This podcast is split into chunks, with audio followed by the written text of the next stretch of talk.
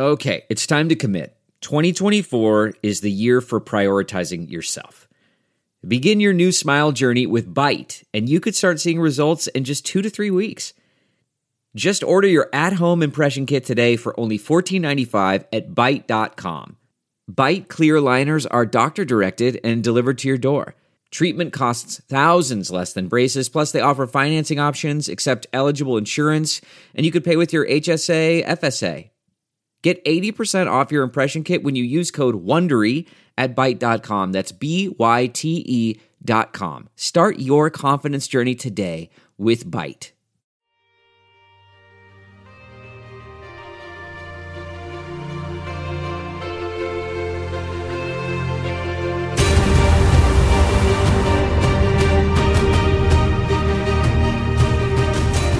Coming up today on the Science Revolution is the real science of Santa Claus. Would you believe it if I told you that Santa was on a psychedelic high? Plus, Ron Jackson is here about the Carbon Project you should know about. Behold the Trump crime family's disrespect of life and humanity in geeky science. And don't miss the good, the bad, and the very, very ugly. Plus, the fact of the week, the end of fish. Stay tuned. So let's talk the real science of Santa Claus. The guy in the red suit with the pointy hat, the white furry trim, and the tall black boots with the eight flying reindeers and the bag of goodies. It goes back to a group of indigenous Arctic Circle dwellers, the Kamchadales and the Koryaks of Siberia specifically. But it's actually all the way around the North Pole. We've had Steve Larson on this program before talking about the native people of Finland as well. So Santa really does come from the North Pole. On the night of the winter solstice, the shortest day of the year, a Koryak shaman would gather hallucinogenic mushrooms called Amanita muscaria, or fly agaric in English is how we call them. These are the red mushrooms with white spots. Starting to see a parallel here. The shaman would hang them on the lower branches of pine trees to dry them out before taking them home back to the village. Or alternatively, he could take them in and put them in a sock and hang the sock over the fireplace to dry them out. Socks and fireplaces. The problem with fly agaric, or Amanita muscaria mushrooms, is that they are poisonous. In addition to getting you high, they contain a poison. And so the way that they would get rid of the poison is they would feed them to reindeer. Reindeer love these things. And their livers have an enzyme that breaks down and detoxifies the poison in this mushroom, but does not break down the hallucinogen, which I believe is dimethyltryptamine, DMT, in the mushroom. And so the shaman would feed the mushrooms to the reindeer and then follow them around until they peed and gather up that yellow snow and they'd eat or drink the yellow snow as part of a religious ritual. The reindeer, by the way, love these mushrooms. They eat them whenever they can. When a shaman went out to gather the mushrooms, he would wear a red outfit with white trim or white dots on it in honor of the mushroom's colors. He'd gather the tree dried fly agarics and some reindeer urine in a large sack and then go back to the yurt which was the traditional form of housing for people in that region at that time, where the villagers would gather for the solstice ceremony. But how did he get in? Well, the yurts, these are round houses and they're covered with snow, but they do have a hole at the very top for the fire exhaust, the smoke to go out, and that's how you get in and out of a yurt in the winter. So he would go down the chimney with his sack full of reindeer urine or a sack full of mushrooms slide down that central pole to give them to them. When you take this stuff, when you take dimethyltryptamine, DMT, it's a hallucinogen like LSD, and it makes you feel like you're flying. And the reindeer get really frisky too from eating this stuff, and they kind of look like they're flying. And one part of the legend is that when the shaman took the fly agaric, took this mushroom or the reindeer urine, that the shaman and the reindeer together would fly to the North Star and get gifts of knowledge, which they would then bring back and share with the community.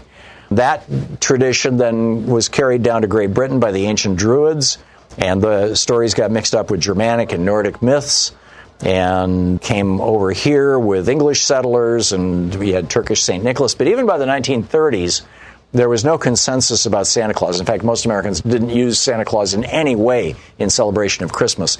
That came about with Clement Clarke Moore's famous poem, A Visit from St. Nicholas, And then in the 1930s, the thing that really kicked off Santa as we modern, as we know him in modern times, was the Coca-Cola Company. And they did an ad. They made Santa fat. Up until that point, Santas had been characterized as skinny. So amazing stuff. Absolutely amazing stuff. Yes, the true science of Christmas. Is that Jingle Bells? That's that's great. Thank you, Sean.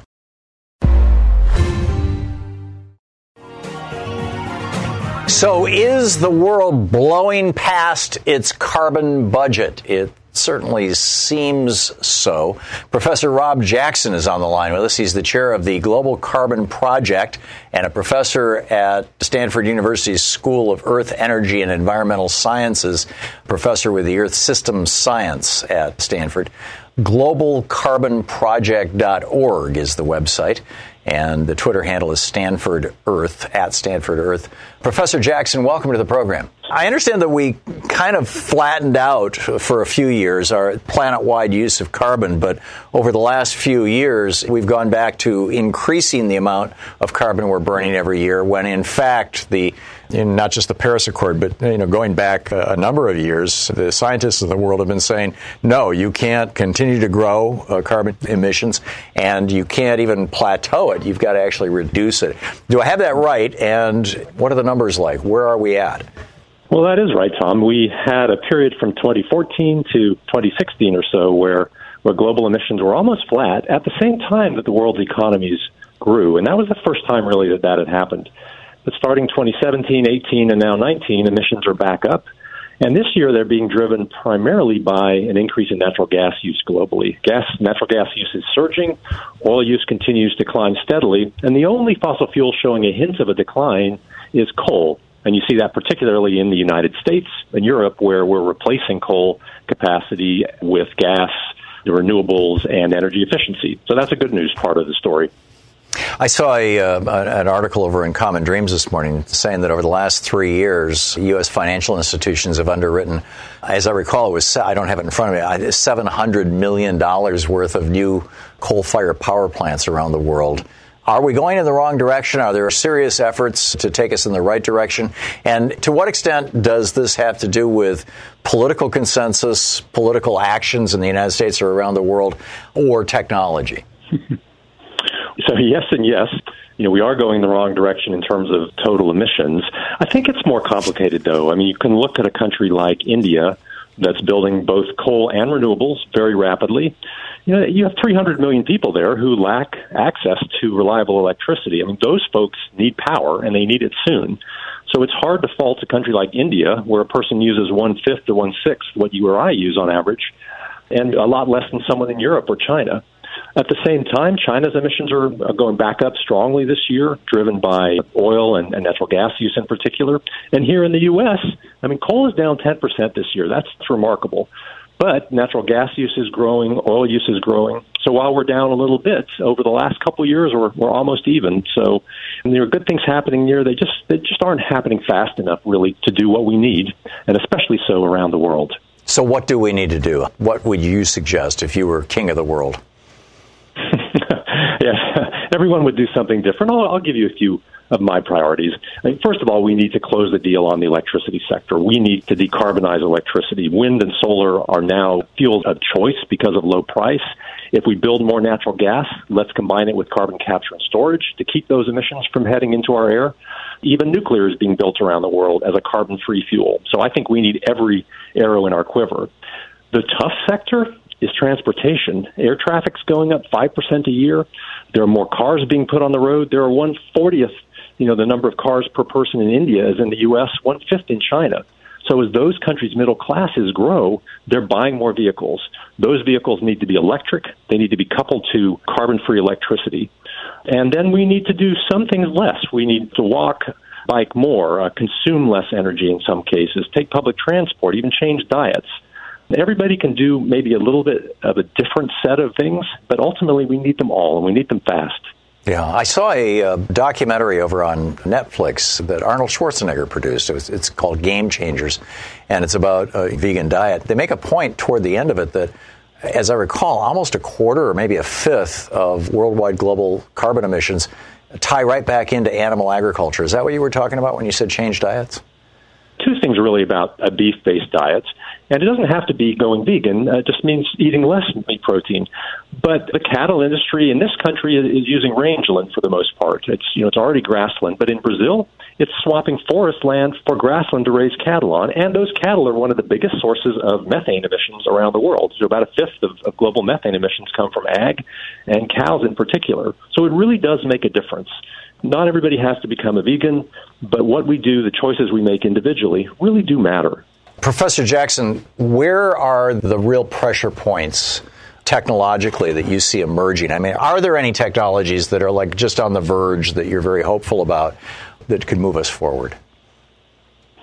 Well, I'm hopeful about a number of things. First of all, pricing of renewable solar in particular. I mean, people are choosing and companies are choosing solar based on price now, not based on climate concerns.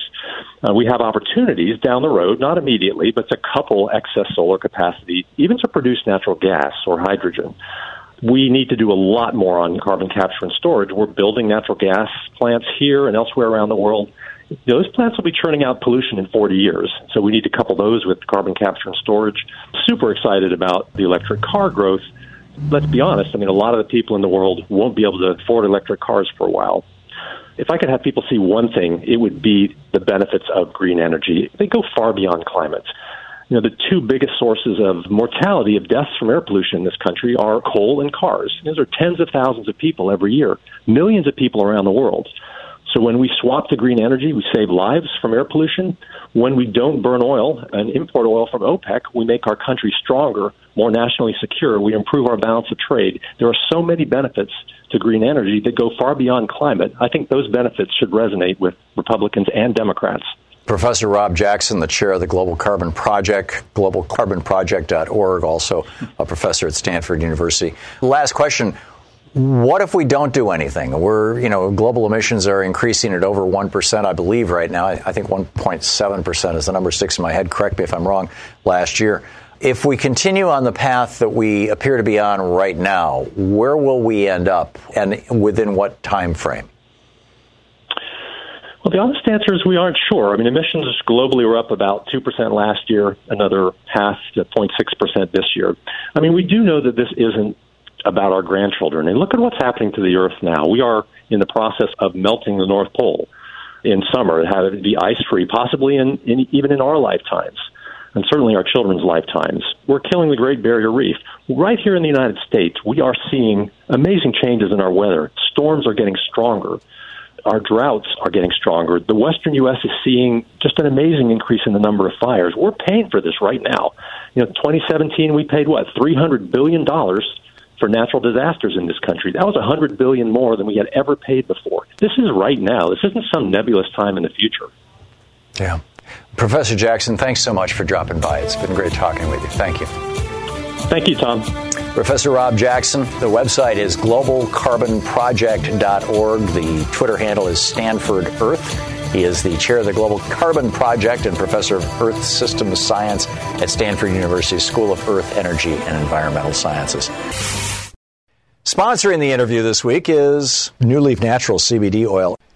Boy, with all this impeachment stuff and Trump treason flying around, you know, I, I have been doubling my CBD oil dose. I love CBD oil. It doesn't get you high, it, but it, and it's non-toxic, but it's a potent pain reliever and anti or it has potent pain relieving and anti-inflammatory properties. I think is the proper way to say that. And the brand I trust the most is NuLeaf Naturals. NuLeaf Natural CBD oil is the highest quality CBD oil on the market. It's 100% organic, highly concentrated, has no additional additives, grown in the USA, and the only ingredient is hemp, so the product remains in its most pure and simple form. Go to nuleafnaturals.com. That's nuleafnaturals.com and save 30% off and get free shipping in the U.S. When you use the code TOM, it's spelled T H O M. Go to nuleafnaturals.com. For premium cannabinoid wellness, there's only one place, nuleafnaturals.com. That's nuleafnaturals.com. That's nuleafnaturals.com. Code TOM, it's spelled T H O M. nuleafnaturals.com. So here we are in a time when wildlife populations are crashing around the world, endangered species are trembling on the edge of extinction, the entire web of life is at risk. And the son of the President of the United States, Donald Trump Jr., goes to Mongolia to shoot an endangered species. It's the largest sheep in the world. It's got six foot long horns. He shot this thing illegally. And so the country, after he met with the president of Mongolia, which, by the way, receives millions of dollars in aid from the United States, gave him a retroactive permit, which is, uh, shall we say, highly unusual. The Trump crime family's disrespect of humanity and their disrespect for life on Earth is so complete and so breathtaking, it's almost cartoonish. You know, Trump tweeted out that picture of himself as what Thanos, I think it is, the, the evil guy who's going to destroy half of all life in the universe. They're behaving like bad cartoon characters.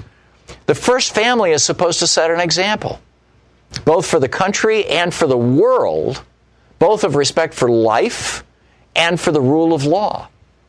And this first family, a group of grifters with a well established and lengthy criminal history, BuzzFlash.com has the story about how all three of the Trump kids had to attend court ordered sessions on how not to commit fraud with a charity.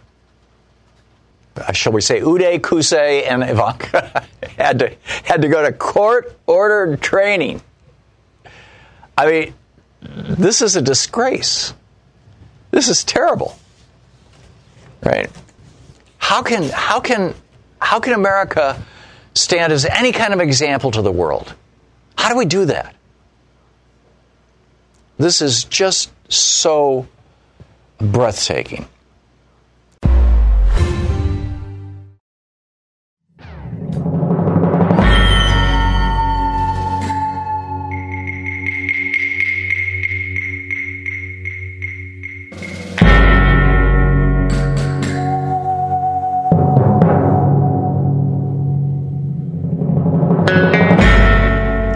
That music can only mean one thing time for the good, the bad, and the very, very ugly. The good, Denmark, for planning artificial wind farm islands that could power over 10 million homes. In 2018, Denmark produced 41% of its energy from wind power, the highest level in Europe. Denmark recently passed an ambitious climate act which will cut greenhouse gas emissions to uh, by 70% from the 1990 levels by 2030 and achieve carbon neutrality by 2050. 2050. Wow, is all I can say. The bad.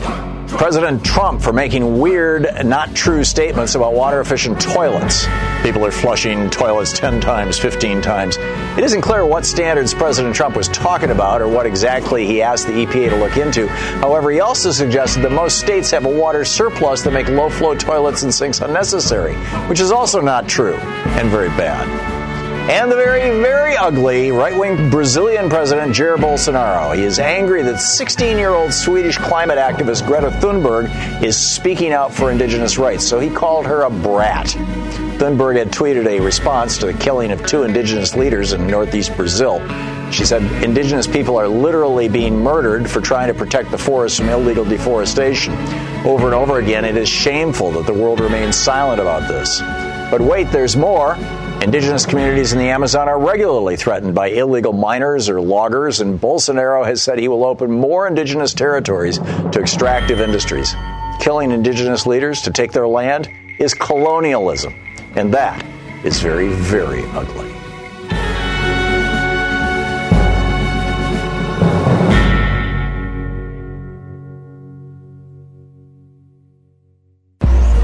You need to know this. Our oceans are dying. This is a new report that was just issued Saturday at the annual Global Climate Talks in Madrid. 67 scientists in 17 countries worked on this for several years and found that the oxygen levels in the world's oceans have declined by roughly 2% between 1960 and 2010. It's called deoxygenation, and it's largely attributed to climate change, although it's exacerbated by what's called nutrient runoff, which is factory farming using massive amounts of fertilizer, and that stuff ends up just you know pouring into the oceans.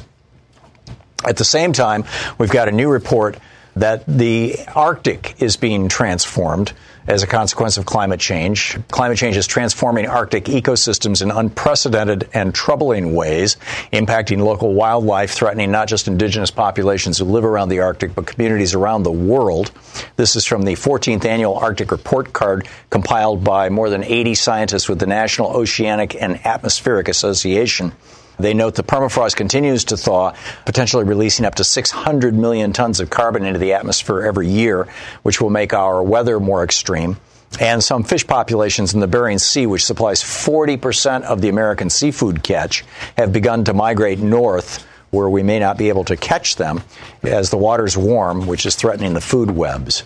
And finally, the United States has 95,000 miles of shoreline. This is what's referred to sometimes as the blue economy fishing, ocean farming, shipping, tourism, and recreation. And Senator Elizabeth Warren has rolled out a blue New Deal for our oceans. The Green New Deal pretty much ignores the oceans. And so she's suggesting that we should restore and protect coastal ecosystems, invest in renewable offshore energy and good jobs. This for good jobs in the blue economy. We only have one offshore wind farm in the entire United States. Denmark, for example, got 44% of their entire power from wind farms last year. And we don't need new technologies to do this. We can start right now. Her plan proposes ending offshore drilling, streamlining permitting for offshore wind while making sure that this benefits local communities, increasing protections for coastal ecosystems, sequestering carbon and buffering the impacts of sea level rise and storms. This is in line with NOAA's coastal and estuary land conservation program. She wants to expand that, creating a domestic blue carbon program to value carbon sequestration and expanding marine areas, and support the scaling of regenerative ocean farming of seaweed and shellfish to both absorb carbon and to provide high quality, nutritious food for human beings. And then finally, she wants to take on the big polluters, such as the petrochemical industry and big ag, that are badly polluting our oceans and shrink production and expand recycling of single use plastics. A lot there to take in, but we're experiencing a crisis right now.